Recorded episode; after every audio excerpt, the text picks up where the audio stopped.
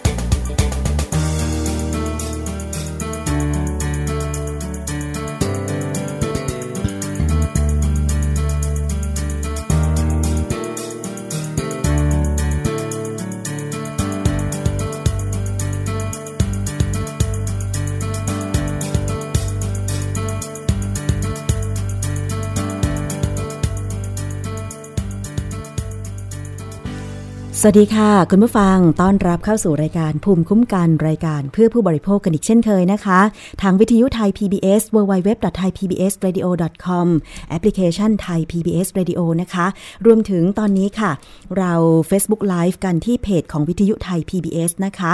ก็คือสามารถที่จะเข้าไป กดถูกใจกดรับฟังแล้วก็กดแชร์ให้เพื่อนๆของคุณ ได้ฟังกันด้วยก็จะขอบพระคุณอย่างยิ่งเลยนะคะ เพจวิทยุก็คือ facebook.com/thaipbsradiofan นะคะแล้วก็ขอบคุณด้วยสำหรับท่านที่เข้ามากดถูกใจ ยกนิ้วมาให้นะคะ นิ้วโป้งนะ ไม่ใช่นิ้วอื่น ทักทายกันสำหรับวันนี้ก็คือวันศุกร์นะคะ วันศุกร์ที่ 17 สิงหาคม 2561 ค่ะ เริ่มต้นด้วยเพลงเสียงน่ารักของเด็กๆ มอบให้คุณแม่นะคะ มอบให้คุณแม่ทุกวันเลย ช่วงนี้ก็อาจจะได้ฟังเพลงนี้เยอะหน่อย แต่ว่าสำหรับท่านที่เบื่อเพลงอื่นๆ เนาะตอนนี้มันมีเรื่องของลิขสิทธิ์อะไรต่างๆ เข้ามาใช่ไหมเพราะฉะนั้นเนี่ยจึงเลือกเปิดเพลงที่ฟังกันได้แบบไม่ติดลิขสิทธิ์นะคุณผู้ฟัง ขอบคุณนะคะ คุณประทีปบอกว่าชอบติดตามชมตลอดเลยครับนะคะ คุณมาลินีคุณนนวัดดาว แล้วก็ถ้าเกิดว่าเห็นว่ารายการภูมิคุ้มกัน ซึ่งเป็นรายการที่นำข้อมูลเกี่ยวกับผู้บริโภคเนี่ยมานำเสนอก็สามารถที่จะแชร์ให้เพื่อนๆของคุณได้รับฟังรับชมกันด้วยนะคะ เพราะว่าบางเรื่องต้องบอกตรงๆว่าดิฉันเองก็ไม่ทราบ มาทราบก็ตอนที่ไปสัมภาษณ์ มาทราบก็ตอนที่เป็นข่าวนี่แหละนะคะ เพราะฉะนั้นก็เรียนรู้ไปด้วยกันนะคะ คุณผู้ฟัง เรื่องของผู้บริโภคมีเยอะมาก เรื่องเล็กเรื่องน้อยเรื่องใหญ่ เรื่องกฎหมาย เรื่องเกี่ยวกับสุขภาพ เชื้อโรคต่างๆ นี่วันนี้เห็นหัวข้อที่ดิฉันโปรยหรือยัง เนื้อควายติดเชื้อพิษสุนุเอ่อเนื้อควายติดเชื้อพิษสุนัขบ้า น่ากลัวเนาะน่ากลัวมากเลยสำหรับใครที่บริโภคเนื้อนะคะ คือเนื้อควายเนี่ยต้องบอกตรงๆว่า มันเป็นวัฒนธรรมการกินของในแต่ละพื้นที่ อันนี้เราเราไม่ว่ากันว่า ใครจะกินอะไรนะคะ เพราะว่ามันเป็นอาหารอย่างหนึ่งเหมือนกัน แต่ว่าถ้าเกิดมันไม่ปลอดภัย เช่น กินเนื้อแบบดิบหรือสุกสุกดิบดิบเนี่ยมันอันตรายนะคะ เพราะฉะนั้นเนี่ยไม่ว่าจะกินแบบไหนก็ตาม ก็อยากจะให้ทำให้สุกก่อนนะคะ ซึ่งตรงนี้เนี่ยคงจะได้ยินข่าวกันแล้วเนาะว่ามีเกษตรกรผู้เลี้ยงควายในจังหวัดสุรินทร์นะคะ ได้นำเนื้อควายที่ติด เชื้อพิษสุนัขบ้าไปชำแหละเนื้อขาย เพราะไม่ทราบว่าควายที่ชำแหละเนื้อมาขายติดเชื้อพิษสุนัขบ้านะคะ มีชาวบ้านที่ทราบข่าว และมีประวัติสัมผัสกับควายติดเชื้อ 331 คนเลยทีเดียวนะคะ คุณผู้ฟัง ไม่น้อยนะคะ ตอนนี้เขากำลังเร่งตามหาสำหรับประชาชนที่มีประวัตินะคะว่าได้สัมผัสหรือว่าได้ทานเนื้อควายที่ติดเชื้อพิษสุนัขบ้าทั้งหมด ให้เดินทางไปยังโรงพยาบาลประจำอำเภอกาบเชิง จังหวัดสุรินทร์เพื่อตรวจและรับฉีดวัคซีนป้องกันพิษสุนัขบ้า โดยยังคงตามหาอีก 17 คนนะคะคุณผู้ฟัง ส่วนการลงพื้นที่ตรวจสอบข้อควายของนายเวียงซ่อนกลิ่น ผู้ใหญ่บ้านหมู่ 18 บ้านตาเก่า ซึ่งเลี้ยงควายทั้งหมด 4 ตัว แต่ตายไป 2 ตัวเพราะติดเชื้อพิษสุนัขบ้า ซึ่งเจ้าของควายก็บอกว่า ได้ทำการฝังซากของควายไปแล้ว ทางปศุสัตว์ก็ได้นำยาฆ่าเชื้อไป ฉีด ราด บริเวณกลางทุ่งนา ซึ่งเป็นจุดที่ควายตายแล้วด้วยนะคะ คุณผู้ฟัง อันนี้เราไปฟังเสียงของในเวียงซ่อนกลิ่นผู้ใหญ่บ้านหมู่ 18 บ้านตาเกากันค่ะ ตามที่ที่เป็นข่าวนะครับคือมีอาการร้องร้องแต่เขาร้องแบบควายแต่ เสียงคือลักษณะที่เหมือนกับหมาเห่านะครับที่ออกข่าวไปชุดก่อนว่ามันเป็นควายเห่ามันไม่ใช่ครับ คือมันร้องลักษณะเดียวกัน แล้วก็มีอาการหงุดหงิดไล่ชนไล่ควิดนะครับ แล้วก็มีน้ำลายฟูมปากมันกระวนกระวายนะครับพอเสียชีวิตอพอตายนี่ก็ทางเจ้าของเจ้านี้นะครับ ไปประสานกับทางปศุสัตว์มานะครับ นั่นคือเสียงของคุณเวียงซ่อนกลิ่นผู้ใหญ่บ้านหมู่ 18 บ้านตาเกาอำเภอกาบเชิงจังหวัดสุรินทร์นะคะ ขณะนี้ในพื้นที่นอกจากชาวบ้านที่ต้องสงสัยว่า ได้รับประทานเนื้อควาย ติดเชื้อพิษสุนัขบ้า ที่จะต้องไปตรวจร่างกายที่โรงพยาบาลประจำอำเภอแล้วนะคะก็มีเจ้าของควายทั้ง 3 ข้อก็ต้องไปฉีดรับวัคซีนเช่นเดียวกัน โดยทางผู้นำชุมชนได้ทำการประชาสัมพันธ์เสียงตามสายให้ผู้ที่ได้สัมผัส หรือว่ากินเนื้อควายที่ติดเชื้อพิษสุนัขบ้าให้ไปลงชื่อ เพื่อจะได้ให้แพทย์โรงพยาบาลนะคะ ที่กาบเชิงจังหวัดสุรินเนี่ยทำการตรวจรักษาเป็นระยะต่อไป เรื่องของพิษสุนัขบ้าเนี่ยมาเป็นระยะระยะ แล้วก็มีความเป็นห่วงกันว่าตอนนี้เนี่ยถ้าจะทานเนื้อต่างๆ ไม่ว่าจะเป็นวัวหรือควายหรือเนื้ออื่น ๆ ต้องทำให้สุกก่อนนะคะ ไม่อย่างนั้นก็เสี่ยงกับการติดเชื้อ อันนี้ก็ขอประชาสัมพันธ์ด้วยนะคะ สำหรับผู้ที่อาจจะต้องกลับบ้านตอนดึกๆ หรืออะไรอย่างเงี้ย วันก่อนดิฉันเห็นคลิปเหมือนกันนะคะ คลิปที่มีสุนัขเร่ร่อน แถวจังหวัดนนทบุรี กัดผู้หญิงคนหนึ่งที่เดิน เข้าซอยนะคะ ในช่วงกลางคืน ซึ่งชาวบ้านแถวนั้นก็บอกว่าเนี่ย สุนัขเร่ร่อนพวกนี้ก็ไม่รู้ว่าติด เชื้อพิษสุนัขบ้าหรือมีเชื้ออะไรหรือเปล่านะคะ เพราะฉะนั้นก็อยากจะให้ระมัดระวัง ถ้าสมมุติว่ามีสุนัขจรจัดใกล้บ้านของคุณอยู่ในแหล่งชุมชนของคุณยังไงช่วยแจ้ง ทางโรงพยาบาลก็ได้ หรือว่าทางหน่วยงานปศุสัตว์ในอำเภอก็ได้นะคะ เพื่อที่จะติดตามไม่ให้ไปกัดใคร แล้วก็ถ้าเกิดว่าโดนกัดเนี่ยก็ต้องรีบไปโรงพยาบาลนะคะ แล้วก็ เล่าอาการให้คุณหมอพยาบาลฟังให้ครบ จะได้หาทางป้องกันไม่ว่าจะเป็นการฉีดวัคซีนหรือทำการรักษาแบบอื่นๆนะคะคุณผู้ฟังอันนี้เป็นห่วงเป็นใยกัน แล้วก็ประชาสัมพันธ์พี่น้องในต่างจังหวัดด้วย คนที่อาจจะมีเขาเรียกว่าวัฒนธรรมการกินที่เป็นเอกลักษณ์เฉพาะท้องถิ่น อย่างเช่น ลาบบัวลาบควายนะคะแล้วก็ชอบกินดิบเนี่ยสุกๆดิบๆเนี่ยนะคะ ยังไงเรามาระวังกันด้วยช่วงนี้ก็ทำให้มันสุกก่อนก็แล้วกันค่ะ ทักทายสำหรับหลาย ๆ ท่านคุณมาลินนีนะคะ บอกว่าติดตามทุกรายการทั้งวัน ขอบคุณมากเลย คุณวิสิตด้วยนะคะ ยกนิ้วมาให้ เอาละค่ะ อีกเรื่องหนึ่งเราไปติดตามแท็กซี่กันบ้าง อันนี้สำหรับใครที่อยู่ในกรุงเทพมหานคร หรือถ้ามีธุระจำเป็นเข้ามาในกรุงเทพ แล้วได้เห็นแท็กซี่โฉมใหม่ ที่จะวิ่งให้บริการหลายร้อยคัน ทางกรมการขนส่งทางบกบอกว่า การเปิดตัวแท็กซี่โฉมใหม่ ชื่อว่า EV Taxi VIP จะเป็นทางเลือกให้สำหรับผู้โดยสารมากขึ้นนะคะทำให้ตอนนี้ค่ะ จะมีรถแท็กซี่ EV แท็กซี่ VIP เนี่ย เพิ่มเข้ามาบนท้องถนนในกรุงเทพและปริมณฑลนะคะ ที่มีข้อพิเศษก็คือว่าขับเคลื่อนด้วยไฟฟ้า 100% อ่าคุณผู้ฟัง เบื้องต้นในปี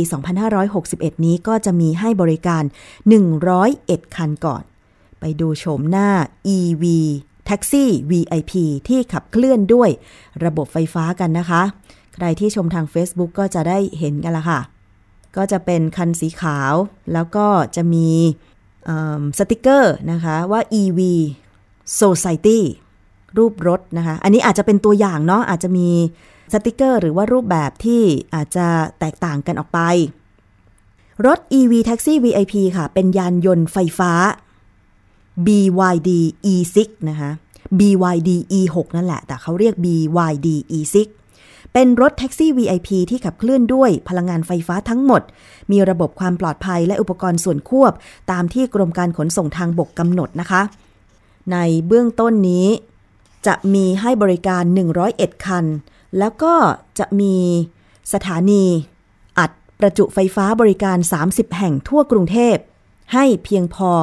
ต่อความต้องการในการใช้งาน 101 คันนี้นะคะ คุณผู้ฟัง ซึ่งกรมการขนส่งทางบกตั้งเป้าไว้ว่า จะรองรับการเติบโตของอุตสาหกรรมการท่องเที่ยว และเป็นทางเลือกเพิ่มเติมสำหรับรองรับความต้องการกลุ่มผู้โดยสาร ที่ต้องการความรู้ราสะดวกสบาย และการให้บริการในการเดินทางระดับพรีเมียมนะคะ คุณผู้ฟังผู้โดยสารสามารถใช้บริการได้ 3 ช่องทางก็ได้แก่ ที่บริเวณชั้น 1 ท่าอากาศยานสุวรรณภูมิ เรียกผ่านแอปพลิเคชัน Taxi OK และทาง call center ของ EV Taxi VIP นะคะอะมาดูเรื่องค่าโดยสารกันบ้าง อยากทราบไหมคะว่า ราคาเท่าไหร่ ค่าโดยสารเริ่มต้น 2 กิโลเมตรแรกค่ะ 150 บาท และกิโลเมตรต่อไปคิดกิโลเมตรละ 16 บาท สามารถชำระเงินผ่านบัตรเครดิตและเงินสด โดยจะเริ่มให้บริการในวันที่ 9 กันยายน 2561 นี้ เป็นยังไงหลักคุณผู้ฟัง ใครที่ต้องการแท็กซี่ที่ VIP อาจจะเป็นทางเลือกได้ตอนนี้ก็ไปดาวน์โหลดแอปพลิเคชัน Taxi OK หรือจดเบอร์โทร call center ได้นะคะ เผื่อว่าไม่ได้ไปใช้บริการที่สนามบินสุวรรณภูมิอ๋อเดี๋ยวจะต้องลองใช้แล้วละ่ะคุณผู้ฟัง ว่าจะเป็นอย่างไรสำหรับแท็กซี่พลังงานไฟฟ้านะคะ ซึ่งเรื่องนี้ทางคุณสนิทพรมบงอธิบดีกรมการขนส่งทางบกก็ให้ข้อมูลเพิ่มเติมไว้ดังนี้ค่ะ แท็กซี่ไฟฟ้าในแผนธุรกิจเนี่ยนะฮะก็คือเมื่อวานนี้กรมการขนส่งทางบกได้ทำการตรวจสภาพเช็คอุปกรณ์ส่วนควบจดทะเบียนของ EV แท็กซี่ VIP ตัวนี้แล้วเนี่ย30 คันนะครับตามแผนธุรกิจเนี่ยจะจดทะเบียนครบ 101 คันก่อนวันที่ 9 กันยา ก่อนวันที่ 9 กันยาของ EV Taxi VIP รายอื่นหรือว่าเอกชน บริษัทอื่นที่ประสานมาแจ้งความจำนงและก็ความต้องการเนี่ยก็จะมีอยู่ 3-4 บริษัทนะครับส่วนที่จดทะเบียนไปแล้วก็เหมือนที่เรียนไว้ออลไทยแท็กซี่จดทะเบียนแท็กซี่เบนซ์ไปแล้วนะครับ20 คันค่ะ อันนี้ก็เป็นเสียงของคุณสนิทพรหมวงศ์อธิบดีกรมการขนส่งทางบก ได้เปิดตัวไปแล้วนะคะ ตอนนี้จดทะเบียนแล้ว 35 คันใช่ไหมแล้วก็มีแผนที่จะจดทะเบียนเพิ่มขึ้นให้ถึง 101 คัน แล้วก็ตอนนี้ค่ะมีสถานีที่จะอัดประจุไฟฟ้านะคะ อัดประจุไฟฟ้าให้บริการ 30 แห่งทั่วกรุงเทพ เพื่อให้เพียงพอกับความต้องการสำหรับคุณอภิชาติ ลีนุตพงษ์กรรมการผู้จัดการบริษัทไรเซนเอเนอร์จีจำกัดบอกว่า โครงการนี้ค่ะจะเป็นจุดเริ่มต้น ของการใช้ยานยนต์ไฟฟ้า และเป็นอีกทางเลือกของประชาชน ซึ่งขณะนี้ต้นทุนแบตเตอรี่ลดลงประมาณร้อยละ 12ถึงทุกปี และประชาชนก็มีความเข้าใจในรถไฟฟ้ามากขึ้น ซึ่งบริษัทลงทุนรถสาธารณะก่อน แต่ปี 2562ถึง2563 จะเริ่มรุกตลาดรถยนต์ส่วนบุคคล สมาคมยานยนต์ไฟฟ้าไทย สมาคมยานยนต์ไฟฟ้าไทยนะคะบอกว่ารถแท็กซี่ EV จะช่วยสนับสนุนแผนของกระทรวงพลังงาน ที่ตั้งเป้าไว้ว่าจะมีรถยนต์ไฟฟ้า1ล้าน2แสนคัน ในปี 2579 เสนอให้ภาครัฐ สนับสนุนเรื่องการกระตุ้นการใช้ยานยนต์ไฟฟ้า อาจจะมีมาตรการลดภาษีเพื่อจูงใจประชาชน ตัดสินใจซื้อรถ EV กันมากขึ้น ถ้ามันประหยัดถ้ามันดีมีสถานี อัดประจุไฟฟ้า แบบทั่วไปก็คงจะดีเนาะคุณผู้ฟัง คือค่าบริการสำหรับรถแท็กซี่ EV VIP เนี่ย เริ่มต้น 2 กิโลเมตรแรก 150 บาท และกิโลเมตรต่อไปคิดกิโลเมตรละ 16 บาท แล้วก็เพิ่มความสะดวกสบายมากกว่านั้นก็คือ เงินไม่พอเหรอ สามารถชำระเงินผ่านบัตรเครดิตได้เลยนะคะ อาจจะเป็นทางเลือกเนาะสำหรับใครที่พอจะมีสตุ้งสตัง แต่สำหรับใครที่บอกว่า เอ๊ะตอนนี้อยากจะให้กรมการขนส่งทางบกมาดูแล เรื่องมาตรฐานการให้บริการรถแท็กซี่ ที่วิ่งอยู่ทั่วกรุงเทพปริมณฑลและทั่วประเทศก่อนดีไหม ให้บริการมันดีเนี่ยมีตั้งเป็นแสนแสนคันเนี่ยนะคะ ให้วิ่งแบบไม่ปฏิเสธผู้โดยสาร ให้วิ่งแบบไม่พาผู้โดยสารอ้อม หรือให้วิ่งแบบที่บริการตรงใจตรงจุดอะไรอย่างเงี้ยนะคะ ให้มันอีก่อนได้ไหม จริง ๆ ดิฉันก็เห็นด้วยนะ เพราะว่าทุกวันนี้บางคนก็บอกว่า ไม่อยากจะขับรถเลย ต่อให้ที่บ้านจะมีรถสองสามคันก็ตาม เพราะว่ารถมันติด แล้วการที่รถติดเนี่ยทำให้คนขับรถหงุดหงิด เพราะฉะนั้นผู้ที่มีอาชีพบริการอย่างแท็กซี่ต่างๆ เนี่ยนะคะ ก็น่าที่จะปรับการให้บริการให้มันดีขึ้น วันก่อนที่ฉันขึ้นรถแท็กซี่นะคุณผู้ฟัง ไม่อยากจะเล่าแต่ขอเล่าสักหน่อยเป็นประสบการณ์ส่วนตัว ขึ้นไปปุ๊บเนี่ยจริง ๆ เรียกไปส่งไม่ไกลนะจากหน้าหน้ารามไปหลังราม ไปแถวแถวมหาวิทยาลัยเอแบแต่ว่าได้ยินแท็กซี่คันนั้นคุยโทรศัพท์กับเพื่อนแท็กซี่อีกคนหนึ่งคำพูดที่เขาพูดก็คือบอกว่า บอกให้คนขับแท็กซี่ที่เขาคุยโทรศัพท์ด้วย รับผู้โดยสารจากจุดนั้น แล้วพาอ้อมไปทางถนนลาดพร้าวแล้วก็มีการบอกด้วยว่า เอ้าถ้าไม่พาไปทางลาดพร้าวมันก็ไปถึงเร็ว ค่าโดยสารก็ได้น้อยสิ ดิฉันฟังก็นั่งอยู่คิดอยู่ในใจว่า ก็มันให้บริการแบบเนี้ย คนถึงเบื่อกับแท็กซี่ไง ใช่ไหมคะ คืออย่างเราเนี่ยเป็นคนไทย ใช้ชีวิตอยู่ในกรุงเทพ ก็พอจะคุ้นกับเส้นทาง แต่ถ้าคิดถึงหัวอกของ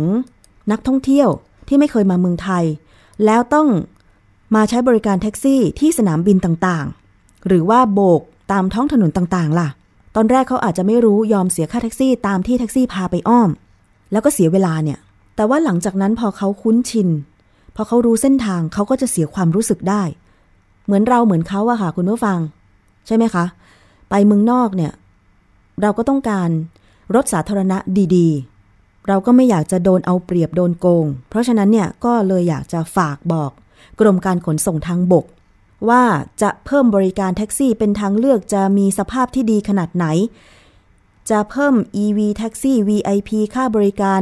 150 บาท 300 ก็ตาม ดิฉันก็อยากจะให้แท็กซี่ที่มันมีอยู่เนี่ยบริการให้ดี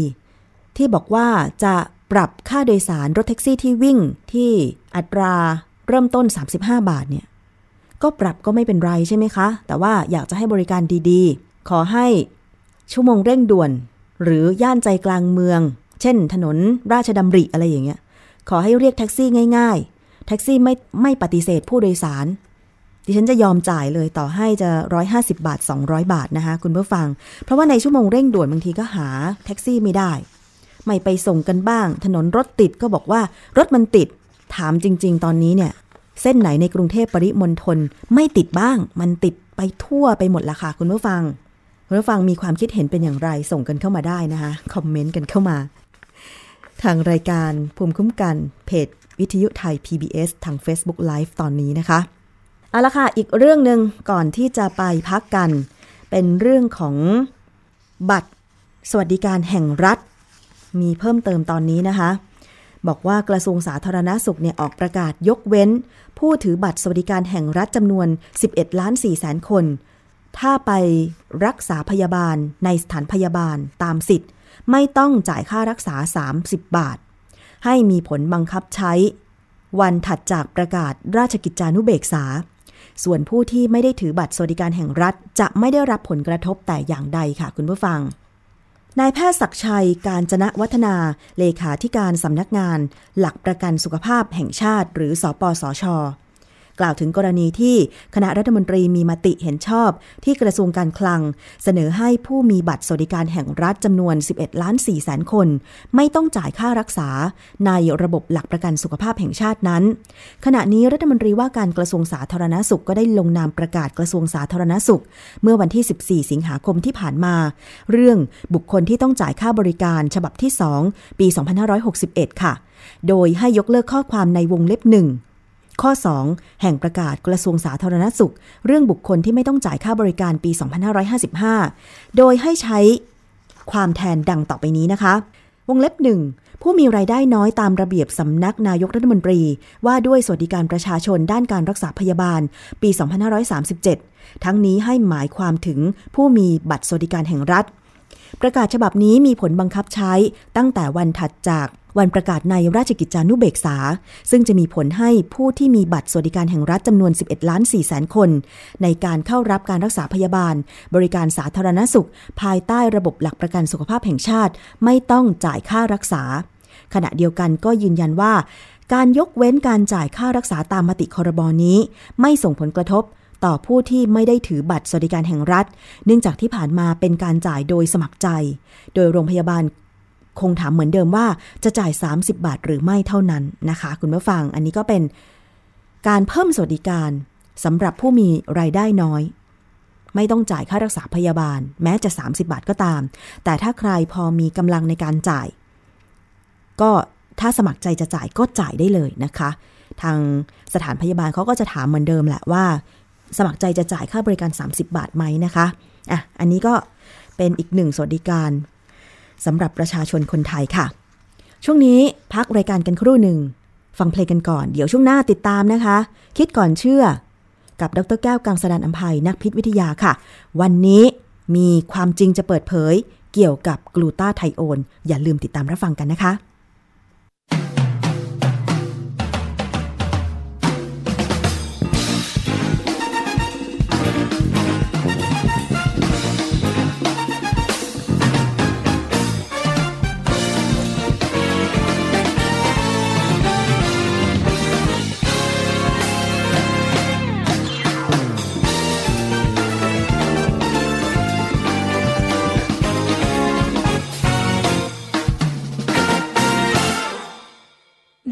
เสียงแววดังแผ่วมาแต่ไกลไกลชุ่มชื่นหรือไทยหวานได้จับปาฟังเสียงบรรเลงขับเพลงประสานจากทิศวิมานประทานกล่อมใจ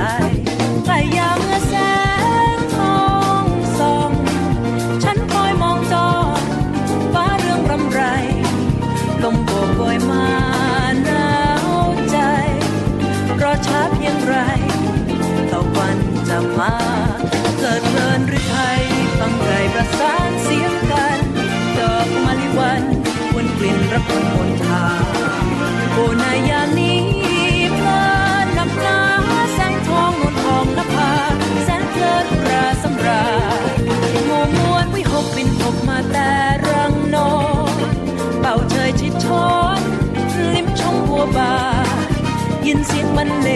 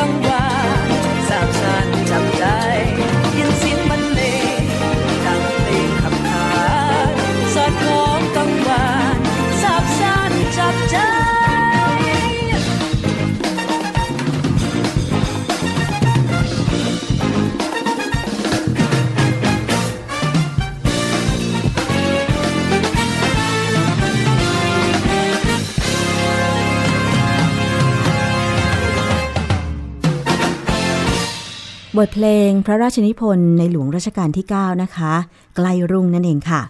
เอาละค่ะช่วงนี้เรามาติดตามคิดก่อนเชื่อกับดรแก้วกังสดานอัมภัย นักพิษวิทยากันค่ะ วันนี้เรื่องของกลูตาไทโอนมีความจริงมาเปิดเผยกันว่าแท้จริงแล้วเนี่ย ข้อมูลที่เราได้รับทราบมาก่อนหน้านี้เนี่ย มันเป็นจริงอย่างนั้นไหมแล้วก็มีข้อมูลอะไรใหม่ ๆ เพิ่มเติมไปฟังกันเลยค่ะ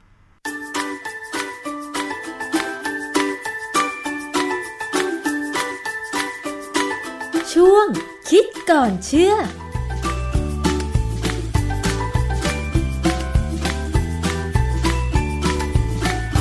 ประเด็นเรื่องของกลูตาไทโอนมาอีกแล้วค่ะ อาจารย์แก้วคะ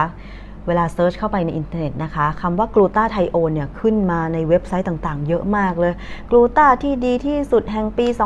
2018 กลูตาที่ดีที่สุดตอนนี้อาหารเสริมผิวขาวที่ดีที่สุด ซึ่งที่ผ่านมาดิฉันก็มีโอกาสอ่านข้อมูลเกี่ยวกับกลูตาไทโอน พอสมควรแล้วก็อาจารย์ก็เองก็เคยพูดเกี่ยวกับเรื่องของกลูตาไทโอนนะคะ วันนี้เราจะมาพูดคุยกันอีกครั้งหนึ่ง แล้วก็มันมีข้อมูลอะไรใหม่ ๆ ที่คุณผู้ฟังก็น่าจะฟังไว้ด้วยใช่ไหมคะอาคือจารย์คือวันนี้เนี่ยผมเมื่อก่อนที่เวลาเราคุยเนี่ยผมคุยด้วยประสบการณ์จากการที่เรียนมา เรารู้ว่าเอ่อปฏิกิริยาเคมีมันเป็นยังไงนะค่ะในร่างกายค่ะแต่ตอนนี้ไปอ่านงานวิจัยมาเลย เพราะว่า เอ๊ะเขาพูดว่ามันขาวมันขาวเนี่ย มันทำไมเขายังย้ำอยู่มันขาวอยู่ตลอดเวลา มันขาวจริงหรือเปล่า เออความจริงไอ้ไอ้ไอ้ผลที่มันทำให้ผิวขาวได้เนี่ยเป็นเป็นจริง ๆเขาใช้คำว่าเป็นผลข้างเคียงหรือ side effect ของกลูตาไทโอนค่ะนะอะไรก็ตามที่มี side effect ในในทางยิงยาทางด้านพิษวิทยาเราถือว่าเป็นอันตรายนะฮะค่ะเพราะฉะนั้นอันนี้ก็เลยทำให้เออไหนๆก็มีคนโฆษณาอยู่ตลอดเวลา ไม่ไม่บรรเทาไปเลย มันเหมือนเดิมนะฮะเอ่อ ก็เลยเข้าไปนั่งดูแล้วก็คือครับก่อนอื่นเนี่ยคือทุกคนก็คงพอจะรู้ว่ากลูตาไทโอนเนี่ย มันเป็นสารที่ร่างกายเราสร้างได้เองอืมนะเพราะฉะนั้นไม่ถือว่าเป็นวิตามินค่ะเพราะร่างกายเราสร้างได้เอง แต่ว่ามันก็เหมือนกับสารชีวเคมีต่าง ๆ ที่สร้างในร่างกายเนี่ยว่าพออายุมากขึ้น มันก็น้อยลงค่ะน้อยลงน้อยลงนะฮะอันนี้กลูตาไทโอนเนี่ยจริงๆเป็นสารที่มีประโยชน์มากกับชีวิตเรานะฮะ กลูตาไทโอนเนี่ยมันเป็นโมเลกุลไม่ใหญ่นัก มันมีบทบาทอยู่อย่างอย่างน้อยสองเรื่องค่ะ คืออันที่หนึ่งเนี่ยร่างกายเราเนี่ยเวลาเราใช้งานเนี่ยเวลาเราสร้างพลังงานสร้างอะไรเนี่ยมันจะมีสารพิษพวกเปอร์ออกไซด์นะเกิดขึ้นมาโดยธรรมชาติค่ะกลูตาไทโอนเนี่ยจะทำหน้าที่เป็นโคเอนไซม์ของเอนไซม์กลูตาไทโอน peroxidase คือ peroxidase แปลว่า ไปทำลายเปอร์ออกไซด์อืมคือไปกำจัดสารพิษนี้ออกไปเลยค่ะแต่ว่าเอนไซม์เนี่ยต้องใช้กลูตาไทโอนเป็นโคเอนไซม์เป็นตัวช่วย อันนี้กลูตาไทโอนก็เป็นตัวช่วยก็เป็นมีบทบาทเป็นตัวช่วยนะค่ะฮะอันนี้เป็นบทบาทที่หนึ่งบทบาทที่สองของของกลูตาไทโอนเนี่ยคือว่ามีสารพิษหลายชนิดที่เข้าไปในร่างกายแล้วเนี่ยสารพิษพวกนี้พอมันสารพิษที่จะเข้าร่างกายเราได้ดี ส่วนใหญ่จะต้องละลายไขมันดี ไม่ละลายน้ำค่ะนะฮะเพราะมันถึงจะได้ซึมผ่าน ผ่านเอเอชั้นของผิวหนังผิวผิวหนังลำไส้เล็กเข้าไปได้ไปถึงเข้าไปในเลือดได้อาพอสารพวกนี้เข้าไปแล้วเนี่ย ไปตับตับนี่เป็นอวัยวะหลักเลยที่ว่าจะมีการทำลายสารพิษ มีการเอาสารพิษออกจากร่างกายเราค่ะกลูตาไทโอนเนี่ยเป็นหนึ่งในสารที่เป็นสารในตับเนี่ยจะจับมันไปต่อกับสารพิษ พอต่อกับสารพิษปั๊บเนี่ยก็จะมีการเปลี่ยนแปลงและขับออกจากร่างกายได้อืมเพราะฉะนั้นจะเห็นว่ากลูตาไทโอนมี 2 บทบาท บทบาทหนึ่งเป็นโคเอนไซม์ของกลูตาไทโอน peroxidase ค่ะกับบทบาทหนึ่งก็คือเป็นตัวที่ถูกเอาไปต่อกับสารพิษ หรือสารแปลกปลอมหรือยาค่ะนะฮะเอาออกจากร่างกายเรา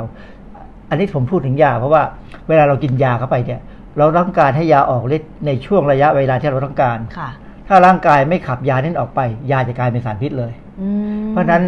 เดี๋ยวถึงบอกว่าพาราเซตามอลห้ามกินเกิน7วันค่ะ5วัน7วัน เพราะว่าถ้าเกินเมื่อไหร่ปั๊บตับเสีย ตับมีปัญหาเลยค่ะนะเพราะว่ามันขับออกไม่หมดใช่ไหมมันขับคะออกอาจารย์ไม่หมด แล้วมันออกฤทธิ์มันมันเป็นเป็นสารสารที่คำจริงมันเป็นสารพิษที่ไปจัดการกับระบบของเราที่เรามีปัญหาเนี่ยพอมันพอมันหายแล้วหรือถ้ามันไม่หายต้องเปลี่ยนระบบต้องเปลี่ยนวิธีรักษาแล้วจะไปกินซ้ำซากไม่ได้นะฮะอ๋อเพราะฉะนั้นยาเนี่ยต้องกินตามที่แพทย์สั่งอย่างอย่างเรียกว่าต้องเข้มงวดเลยต้องต้องอย่าไป คิดเองนะอันนี้กูจะเห็นว่ากูต้าไทโอนเนี่ยมีประโยชน์ค่ะนะกูไทโอนมีประโยชน์ แต่ว่าก็มันก็ทำงานของมันอยู่แค่นั้นค่ะแต่ครั้นี้มันตอนหลังๆเนี่ยมันมีงานวิจัย คือเราไปเราคงได้รู้นะฮะว่าเขาพยายามขายกูต้าไทโอนแล้วก็บอกว่ามันทำให้ขาวแม้กระทั่งไปผสมเครื่องสำอางและทาผิว แล้วนึกว่ามันซึมเข้าไปทำให้ผิวขาวได้ที่ความจริงแล้ว ถ้าผิวหนังเราเนี่ยอะไรซึมได้ง่ายๆเนี่ยนะอันตรายมากเลยนะ เพราะเรามีผิวหนังเนี่ยเป็นเกราะเป็นเกราะที่จะป้องป้องกักันนสารพิษอะไรก็ตามใช่ถ้าเราผิวหนังแล้วมันโง่เง่าซึมให้อะไรต่ออะไรซึมเข้าไปมากๆเนี่ย เราอยู่ไม่ได้หรอกมันนะก็ฮะตายเลยเพราะงั้นเวลามันสะสไปเครื่องสำอางบางอย่างที่เขาบอกว่ามันซึมมันไมเชอไรเซอร์ได้มันซึมไปนิดเดียวค่ะมันไม่ได้ซึมลงไปลึกถึงขั้นตับลึกมากๆ ถ้าลึกมากๆนี่น่ากลัวนะฮะค่ะอันนี้มาพูดก่อนว่าทำไมถึงเขาถึงคิดว่ากูต้าไทโอนทำให้ผิวขาว นั่นสิคะอาจารย์นะฮะ เออจริงๆเนี่ยวันผมผมเพิ่งไปอ่าน paper เจอเขาบอกว่าที่ญี่ปุ่นเนี่ยเออมันมีหมอคือคือคนไข้มะเร็งเนี่ยต้องต้องไปทำเออคีโมค่ะนะไปไปรักษาด้วยคีโมคือคีโมคืออะไรคีโมเนี่ยจริงๆมันคือยาตัวหนึ่ง ซึ่งยายาที่ใช้ก็เป็นคีโมในในการรักษาคนไข้มะเร็งเนี่ย ตัวยาท่านเองส่วนใหญ่จะเป็นสารก่อมะเร็งอืมวันนี้พอผมตอนแรกเมื่อก่อนไม่รู้นะ ตอนแต่พอตอนหลังที่เรียนไปอาจารย์เขาสอนเนี่ยมันเป็นตัวยา มันเป็นสารก่อมะเร็งค่ะ แล้วเขาใช้ในปริมาณที่มันไม่ก่อมะเร็ง แต่มันฆ่าเซลล์ค่ะ คือคือเราต้องเข้าใจนะฮะไอสารก่อมะเร็งเนี่ย ระดับหนึ่งมันก่อมะเร็งค่ะสูงไปกว่านั้นไม่ก่อแล้วมันฆ่าเลยค่ะเขาใช้ระดับนี้เพราะว่าเขาเขาใช้หลักการว่าคีโมเนี่ยมันจะเข้าไปฆ่าเซลล์ที่เกิดใหม่ทุกเซลล์ค่ะ ว่าเซลล์มะเร็งจะแบ่งตลอดเวลาใช่ก็เป็นเขาถึงเรียกว่า neoplastic neo แปลว่าใหม่ค่ะนะฮะก็เข้าไปฆ่าฆ่าเซลล์ใหม่ทั้งหมดตลอดเวลาที่มันเกิดใหม่ เซลล์มะเร็งก็จะถูกฆ่า แต่ว่ามันไม่ได้ฆ่าเฉพาะเซลล์มะเร็งค่ะมันฆ่าเซลล์เม็ดเลือด เม็ดเลือดเราจะเปลี่ยนบ่อยนะฮะค่ะเม็ดเลือดขาวเม็ดเลือดแดงเนี่ยมันจะเริ่มสร้างในไขกระดูกค่ะแล้วก็จะคีโมก็จะเข้าไปฆ่าด้วยอือฮึเพราะฉะนั้นคนที่ไปทำ chemotherapy เนี่ยเม็ดเลือดขาวจะต่ำอ๋อ เพราะฉะนั้นคนพวกนี้จะต้องระวังอย่าติดเชื้อค่ะเพราะระบบภูมิต้านทานอ่อนแอมากค่ะพอส่วนใหญ่เขาจะคีโมทุกสามสี่อาทิตย์ค่ะนะฮะคือรอให้เม็ดเลือดขาวมันขึ้นไปถึงระดับหนึ่ง ก็คีโมใหม่ ก็ฆ่าใหม่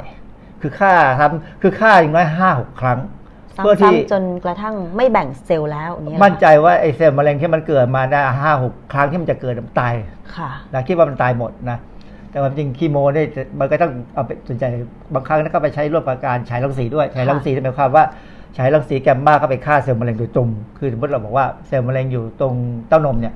ก็จะฉายเข้าไปตรงเต้านมเลยอืมเพื่อจะฆ่ามันตรงนั้นนะค่ะฮะอันนี้เอ่อหมอญี่ปุ่นเนี่ยเขาสังเกตว่าคนไข้ที่ทำคีโมเนี่ย มีอาการก็เป็นอาการของผลของยาคือขึ้นไส้อาเจียนค่ะกินอะไรไม่ได้ผมร่วงนะเอ่อทีนี้ ก็มีหมอคนหนึ่งก็บอกเออถ้างั้นถ้าเอากลูตาไทโอนฉีดเข้าไปเนี่ยจะรู้ที่จะช่วยจะลองว่ามันจะทำอะไรดีขึ้นไหมก็พบก็ผลไม่ได้ในในบทความเนี่ยไม่ได้บอกว่าผลเป็นยังไงนะแต่บอกว่าฉีดเข้าไปแล้วปรากฏว่าสิ่งที่ได้มาคือคนไข้ได้ขาวขึ้น อืมซึ่งประหลาดมากเลยเพราะคนญี่ปุ่นก็ขาวอยู่แล้ว ไอ้ขาวขึ้นเนี่ยมันขึ้นตรงขนาดไหนนะแต่ว่าเขาคงเห็นความแตกต่าง ในบทความเขาบอกว่า บริษัทใครเครื่องสำอาง เลยจ้องที่จะคุบเอาข้อมูลตรงเนี้ยไปใช้ทันทีว่า กูต้าไทโอนทำให้ผิวขาวได้อืมนะแต่อันนั้นคือเขาฉีดเลยนะค่ะฮะอันนี้ถามว่ากูต้าไทโอนเนี่ยถ้ากินอะมันมันจะได้ผลไหมได้ผลไหมปรากฏว่ากูต้าไทโอนนี่ก็มีงานวิจัยพอสมควรนะที่บอกว่ามันไม่ดูดซึม คือคือเขาเขาวัดปริมาณ คือให้กินกลูตาไทโอนเข้าไปแล้ว ก็วัดปริมาณในเลือดว่ามันเพิ่มขึ้นไหมก็ปรากฏว่าไม่เพิ่ม แต่บางงานวิจัยก็บอกว่า ไอ้กลูตาไทโอนอิสระที่อยู่ในเลือดเนี่ยไม่เพิ่มหรอกแต่ปรากฏว่ามันเป็นกลูตาไทโอนที่ไปเกาะอยู่กับโปรตีนที่อยู่ในเลือด อันนั้นเพิ่มอืมแต่ว่าถ้ามันอะไรก็ตามที่เข้าไปเกาะกับโปรตีนในเลือดเนี่ยพอมันเกาะแล้วมันมันมักใช้งานอะไรไม่ได้หรอกอือฮึอันนี้ก็เป็นบทความหนึ่งค่ะก็มีบางบทความบอกว่า มันน่าจะเข้าไปได้ก็คือตอนหลังนี้ผมไปเจอบทความมันหนึ่งของนักวิจัยไทยค่ะนะเอ่อเขาเขาก็ทำแล้วก็รายการผลบอกว่ามันขาวขึ้นอืม เอ่อเขาก็เอาผู้หญิงอายุยี่สิบถึงห้าสิบเนี่ยมาหกสิบกว่าคนค่ะกลุ่มเราประมาณ20คนนะคือกลูตาไทโอนเนี่ยมันมีสองอยู่สองสองสองรูปแบบ รูปแบบหนึ่งเราเรียกว่าออกซิไดซ์กลูตาไทโอนกับอีกอันหนึงเป็น reduce กลูตาไทโอนซึ่งจริง ๆ การทำงานของมันเนี่ยก็ต่างกันไหมคะเออในร่างกายเราเนี่ยถ้าอะไรก็ตามที่เป็นออกซิไดซ์เมื่อเราจะใช้เราจะเปลี่ยนให้เป็น reduce ค่ะเราทำได้เองอ๋อนะแล้วไอ้เจ้าออกซิไดซ์เนี่ยมันถูกกว่า reduce ค่ะ นะอะอันนี้คือราคาเท่านั้นเองไม่มีอะไร ไม่มีความหมายพิเศษเขาเขาก็แยกแบ่งกลุ่มละเสร็จแล้วเขาเขาก็วัดหลายอย่างอะอันหนึงที่เขาวัดคือวัดปริมาณเมลานิน เมลานินคือเม็ดสีที่ผิวเราค่ะคนคนเอเชียจะมีผิวที่อาจจะคล้ำหน่อยเหลืองหรือถ้าเป็นเหลืองนะก็มีเมลานินระดับหนึ่งค่ะแต่ถ้าเป็นอินเดียก็อีกระดับหนึ่งค่ะถ้าเป็นแอฟริกันนี่เมลานินเยอะมากนะคล้ำไปเลย เหตุที่คนแอฟริกันต้องมีเมลานินเยอะๆ เพราะว่าแอฟริกานี่มันโดนแสงแดดเยอะค่ะก็ร่างกายเราก็ปรับตัว เพื่อจะสู้กับแสง UV เพราะฉะนั้นคนผิวคนแอฟริกาเนี่ยจะไม่ค่อยเป็นมะเร็งผิวหนังนะแต่คนทางเอเชียเลยที่อยู่แถวญี่ปุ่น แถวสูงสูงๆไปซึ่งผิวขาวเนี่ยหรืออเมริกันเนี่ยหรือพวกพวกพวกยุโรปเนี่ยค่ะจะเป็นมะเร็งผิวหนังง่าย เพราะว่าเมลานินเขาต่ำอ๋อตัวกรองแสงมันน้อยค่ะนะเพราะฉะนั้นใครที่คิดว่ากินกลูตาไทโอนแล้วขาวแล้วจะมีประโยชน์อันตรายมากเลย อันนี้เป็นเรื่องหนึ่งนะฮะ ทีนี้ไอ้ไอ้ไอ้การสร้างเม็ดสีเนี่ยเอ่อในงานวิจัยการวิจัยของคนไทยเนี่ยเขาทำเนี่ยเขาบอกว่ามันมันมันมันได้ผลเนี่ยนะคือยับยั้งการสร้างเม็ดสีเหรอคะอาจารย์เขาพูดเป็นเชิงอย่างนั้นคือเขาใช้เออเครื่องมือที่เขาใช้เนี่ยถ้าเราไปดูตามร้านที่ทำงานที่ที่อับสุการค้าเนี่ยนะที่เขารักทำให้ผิวขาวทำอะไรก็จะมีอุปกรณ์ชิ้นหนึ่งซึ่งมันเป็นมันเป็นเครื่อง เอ่อพอดีผมจำชื่อเขาผมจะชื่อไว้เหมือนกันเขาเรียกว่า Mexameter ค่ะผมก็เข้าไปดูอุปกรณ์มันนั่นก็เป็นกล่องกล่องหนึ่งแล้วก็มีสายแล้วก็มี probe ยาวๆไปคล้ายแบบอ่าเป็นเมจิกอะสีเมจิกอะค่ะแต่มันไม่ใช่นะ มันเป็น probe เขาก็ไปจิ้มตามผิว ซึ่งมันจริงมันปล่อยแสงเข้ามา แล้วมันก็วัดการดูดซึมแสงของไอ้เมลานินที่ผิวหนังเราค่ะคือถ้าถ้าเมลานินมีเยอะมันก็จะดูดดูดแสงกลืนแสงเข้าไปเยอะ มันก็จะมีผลออกมาว่าเป็นตัวเลขเท่าไหร่ก็ตามเนี่ยนะค่ะรายงานของเขาเนี่ยตัวงานวิจัยแล้วเขาบทสรุปเลยเขาบอกว่าได้ผลได้ผลทำให้คือทำให้เหมือนกับขาวขึ้น กลูตาไทโอนทำให้เผาขาวขึ้นเออเนี่ยไม่ได้เหรอแต่พอผมไปดูตัวเลขจริง ๆอะผมว่ามันไม่ใช่อะ ผมว่าเขาเขาแปลผลไม่ค่อยถูกอะนะ ค่ะเอิ่มคือผลส่วนใหญ่เนี่ยมันเขาเขียนว่า NS คือ non significant คือไม่แตกต่างกันระหว่างกินไม่กินคือ คือเวลาเขาทำวิจัยเนี่ยมันจะมีกลุ่มคนที่กิน กับกลุ่มคนที่ไม่กินค่ะซึ่งทั้งสองคนซึ่งอาสาสมัครทั้งสองกลุ่มจะไม่สองสองกลุ่มเนี่ยจะไม่รู้เลยว่าตัวเองกินอะไรเขาเรียก double blind double blind คือคนคนคนอาสาสมัครไม่รู้ว่าตัวเองกินอะไร คนให้ก็ไม่รู้ มีคนรู้ก็คือคนคุมการวิจัยอะไรเงี้ยนะเอ่อปรากฏว่ามันมีที่ได้เหมือนกับ significant เนี่ยก็คือที่แขน ปรากฏว่าผลออกมาจำได้เลยว่า เขาบอกว่าแขนซ้ายได้ผลค่ะ แต่พอแขนขวาไม่ได้ผลอ้าวผมก็นั่งคิดว่าเอ๊ะทำไมผลมันออกไปอย่างนั้น แขนซ้ายอ๋อเราคนเมืองไทยเนี่ยเราขับรถค่ะชิดซ้าย กระจกแขนขวาเราอยู่ที่กระจก โดนแดด โดนแดดเพก็ราะเลงั้ยนมัไม่นได้ก็ผเลลยอย่างนั้นเหรอคะเอาแขนขวาได้ผลอ่าคือคือความที่มันมีเมลานินเยอะ มันค่ะคงมีการเปลี่ยนแปลงได้ง่ายมั้งไม่รู้คือสรุปแล้วเนี่ย ผมอ่านบทความแล้วผมก็เออ มันไม่ใช่อะ มันมันดูแล้วเขาแปลกๆอย่างนี้ใช่ไหมมันคะอาผลจารมันย์คือไปบอกว่าได้ผลเนี่ยมันมันอย่างส่วนอื่นที่เขาวัดเนี่ยมันไม่เห็นได้ผลเลย คือเขาจะวัดเมลานินของอวัยวะที่อยู่ นอกร่มผ้ากับในค่ะร่มผ้าค่ะนะแล้วก็ไปวัดความเหี่ยวความชุ่มชื้นอะไรต่างหากอีกันนะอันนั้นก็ก็ไม่ค่อยได้ผลเท่าไหร่เหมือนกันแหละผมว่าค่ะเดี๋ยวเขาบอกว่าได้ผลอะได้ผลก็ได้ผล เพราะว่าเราไม่เคยทำงานวิจัยทางด้านผิวหนังอะนะ พวกนี้ก็ทำงานวิจัยด้านผิวหนัง แต่สิ่งหนึ่งที่ผมกังวล แล้วผมมีความรู้สึกว่ามันไม่ค่อยแหมทั้งในในฐานะนักวิจัยนะ คือสปอนเซอร์เขามันเป็นบริษัทหนึ่งในญี่ปุ่นค่ะซึ่งมันผลิตไอกูต้าไทโอนนี่ขายด้วยอ๋อคือคือเวลาเราทำงานวิจัยอะไรก็ตามเนี่ย ทุนวิจัยที่เราได้มาเนี่ย มันไม่ควรจะไปเกี่ยวเนื่องกับบริษัท ที่เขาคือคืออย่างนี้มันเหมือนกับมี conflict of interest แต่ว่าในตัวงานวิจัยเขาเองเนี่ย เขาเขียนว่าเขาไม่มีผลประโยชน์ทับซ้อน ไม่มีอือฮึ conflict of interest ค่ะแต่บริษัทมันขายอย่างนั้นน่ะจะไม่มีได้ยังไงนะอืมคืออ่านแล้วก็ไม่ค่อยสบายใจค่ะนะฮะเพราะฉะนั้นก็เลยอะไม่ไม่วิจารณ์แต่ว่าที่พูดวิจารณ์ไปตั้งเยอะแล้ว อาจารย์แล้วทีนี้ถ้าเกิดว่าใครได้ไปอ่านบทวิจัยเนี้ยที่บอกว่ากลูตาไทโอนเอ่อเมื่อได้รับเข้าไปทำให้ผิวขาวขึ้น แล้วอาจจะไปแปลผลแล้วก็เชื่อไปตามนั้นอย่างเงี้ยอาจารย์เอิ่มกลูตาไทโอนนี่ถ้ากินเข้าไปตามที่ผม เข้าใจแล้วก็หลายๆคนเชื่อนะคือไม่ดูดซึมอืมแต่ถ้าคิดว่ามันดูดซึม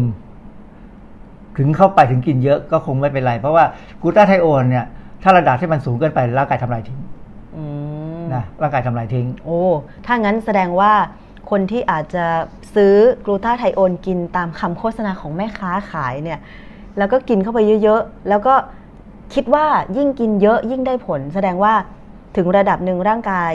ไม่ใช้แล้วก็คือกำจัดทิ้ไม่งไม่เลยคือถ้ามันดูดซึมเข้าไปก็กำจัดทิ้งแต่ถ้ามันไม่ดูดซึมก็มันก็ออกไปเลยอืมนะแต่นี้อย่างกลูตาไทโอนเนี่ยที่มีข่าวว่าได้ผลได้ผลบางค่ะที่นะคือฟิลิปปินส์ค่ะฟิลิปปินส์เนี่ยฉีดเข้าเส้นเลย แล้วก็แล้วก็ตายกันเป็นแถวเลย ที่ฟิลิปปินส์เนี่ยไปดูไปดูในใน Google นี่แหละฮะเข้าไปเนี่ยมีข้อมูลนะฮะเรียกว่าที่ฟิลิปปินส์เนี่ยมีตายคือที่มันตายไม่ใช่ตายเพราะกลูตาไทโอนมันตายเพราะติดเชื้อ ติดเชื้อในกระแสเลือด เนื่องจากว่าการ ฟิลิปปินส์นี่ก็น่าสงสารขึ้นเรื่อยๆนะเพราะว่าแต่ละปีแต่ละปีค่ะเขาก็มีปัญหาอะไรแปลกๆเรื่องอย่างเงี้ยนะคือ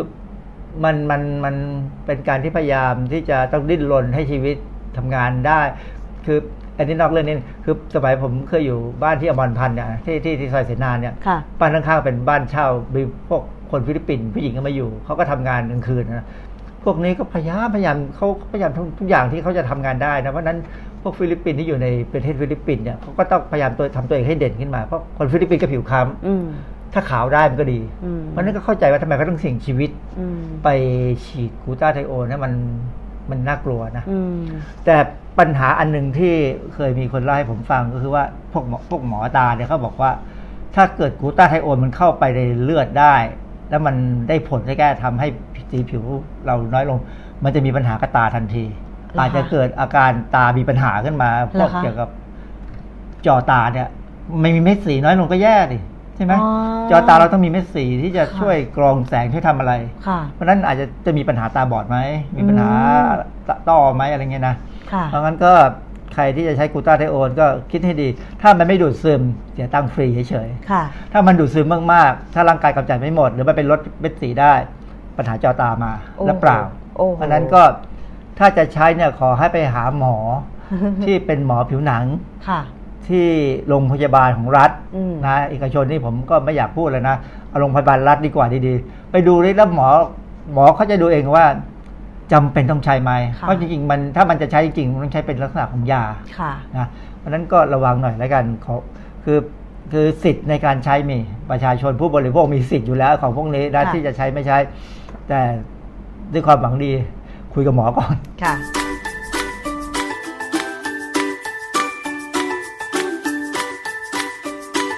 คคิดก่อนเชื่อ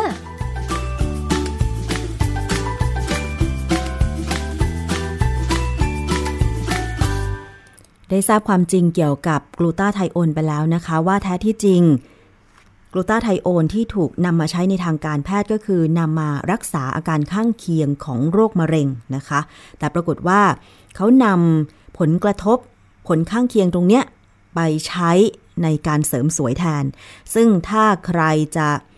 ใช้กลูตาไทโอน ไม่ว่าจะฉีดหรือกินอะไรต่างๆเนี่ยนะคะ ก็ลองพิจารณาให้ดีกับข้อมูลที่ดรแก้วกังสดานอัมภัยนักพิษวิทยาบอกท่านไปเมื่อสักครู่นะคะ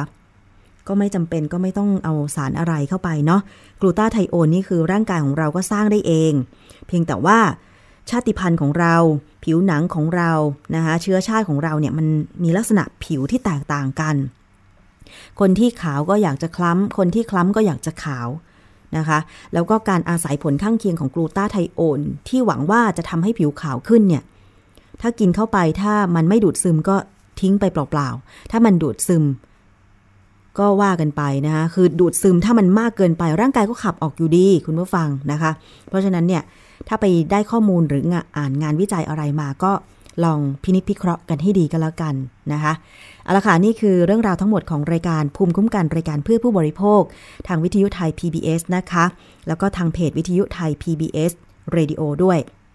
รวมถึงคุณผู้ฟังที่ฟังจากวิทยุชุมชน ที่เชื่อมโยงสัญญาณอยู่ในขณะนี้ค่ะ ไม่ว่าจะเป็นฟังจากวิทยุชุมชนคนหนองยาไซสุพรรณบุรี FM 107.5เมกะเฮิรตซ์วิทยุชุมชนปฐมสาครจังหวัดสมุทรสาคร FM 106.25เมกะเฮิรตซ์วิทยุชุมชนคนเมืองลี้จังหวัดลำพูน FM 103.75เมกะเฮิรตซ์วิทยุชุมชนเทศบาลทุ่งหัวช้างจังหวัดลำพูน FM 106.25เมกะเฮิรตซ์วิทยุชุมชนเมืองนนสัมพันธ์ FM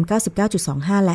90.75เมกะเฮิรตซ์วิทยุชุมชนเพื่อความมั่นคงเครือข่ายกระทรวงกลาโหมจังหวัดตราด FM 91.5เมกะเฮิรตซ์แล้วก็วิทยุในเครือR Radio วิทยาลัยอาชีวศึกษาทั่วประเทศด้วย ที่เชื่อมโยงสัญญาณนะคะ กลับมาติดตามรับฟังรายการภูมิคุ้มกันได้ใหม่ ทางวิทยุไทย PBS ค่ะ หรือว่าจะไปฟังย้อนหลังได้เลยนะคะ ที่เว็บไซต์ www.thaipbsradio.com ค่ะ วันนี้หมดเวลาแล้วนะคะ ดิฉันชนะทิพไพรพงศ์ต้องลาไปก่อน สวัสดีค่ะ